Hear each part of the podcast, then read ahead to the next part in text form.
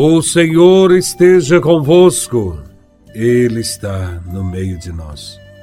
Proclamação do Evangelho de Nosso Senhor Jesus Cristo, segundo São Marcos, capítulo 2, versículos de 23 a 28. Glória a Vós, Senhor. Jesus estava passando por uns campos de trigo em dia de sábado seus discípulos começaram a arrancar espigas enquanto caminhavam. Então os fariseus disseram a Jesus: Olha, porque eles fazem em dia de sábado o que não é permitido. Jesus lhes disse: Por acaso nunca lestes o que Davi e seus companheiros fizeram quando passaram necessidade? E tiveram fome, como ele entrou na casa de Deus, no tempo em que Abiatar era sumo sacerdote, comeu os pães oferecidos a Deus e os deu também aos seus companheiros. No entanto, só aos sacerdotes é permitido comer esses pães. E acrescentou: O sábado foi feito para o homem e não o homem para o sábado. Portanto, o Filho do Homem é Senhor também do sábado.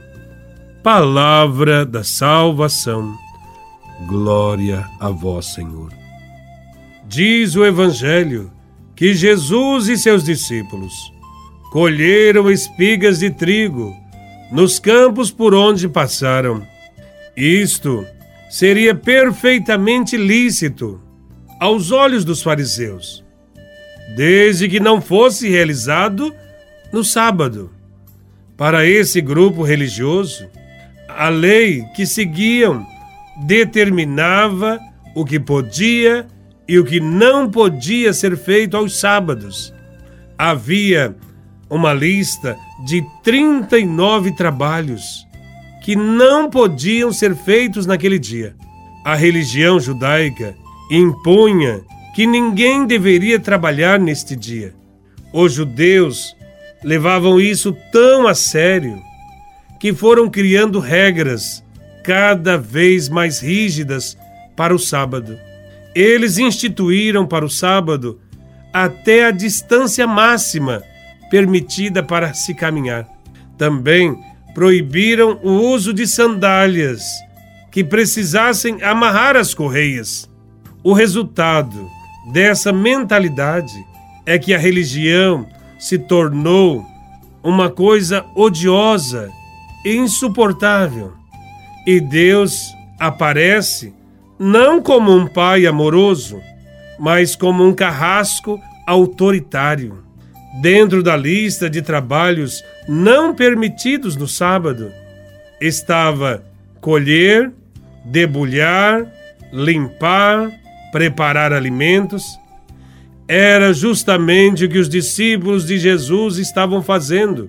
E os fariseus não perderam a ocasião para questionar a atitude deles. Jesus enfrentou os fariseus, citando o exemplo do rei Davi e seus companheiros. Davi comeu os pães oferecidos a Deus numa situação de perigo de vida e não foi punido por isso. Este acontecimento também ocorreu num sábado, dia no qual os pães eram disponibilizados somente aos sacerdotes para se alimentarem. Em outras palavras, Jesus está dizendo: se Davi teve autorização para quebrar a lei do sábado, muito mais ele, o Senhor, pode fazê-lo. E por isso disse Jesus: O sábado foi feito para o homem, e não o homem para o sábado. De fato, o sábado, que era para ser um dom, um presente, um dia de descanso, acabou sendo um dia de castigo, de opressão, de proibições e tensões, devido à grande carga de mandamentos e preceitos associados a ele.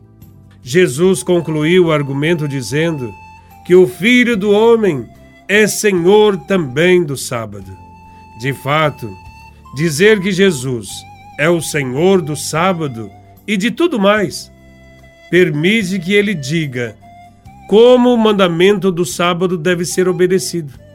Toda lei que tira do homem o direito de viver com dignidade, de prover a sua existência e sobrevivência, é maldita e não está conforme a vontade de Deus. Somos chamados a abrir caminhos e romper os sistemas de poder que oprimem o povo. A lei, que está acima de todas as leis, é a regra do amor. E o amor não tem dia e não tem hora. Todos os dias e horas são propícios para a prática do bem. Portanto, o amor é o caminho que abre à prática da liberdade em relação às restrições legais religiosas que ofuscam a vida do povo. Como cristãos, somos chamados a abrir caminhos para que o amor rompa com as cercas levantadas pelos sistemas de poder que geram ódio, vingança, injustiça, fome e morte de todos os homens e mulheres. Por causa da ressurreição de Jesus, nós cristãos guardamos o domingo. Todavia, Jesus de Nazaré é o Senhor de todos os dias de nossa vida e por isso devemos colocar o amor em todas as nossas ações, todos os dias de nossa vida. Louvado seja nosso Senhor Jesus Cristo, para sempre seja louvado.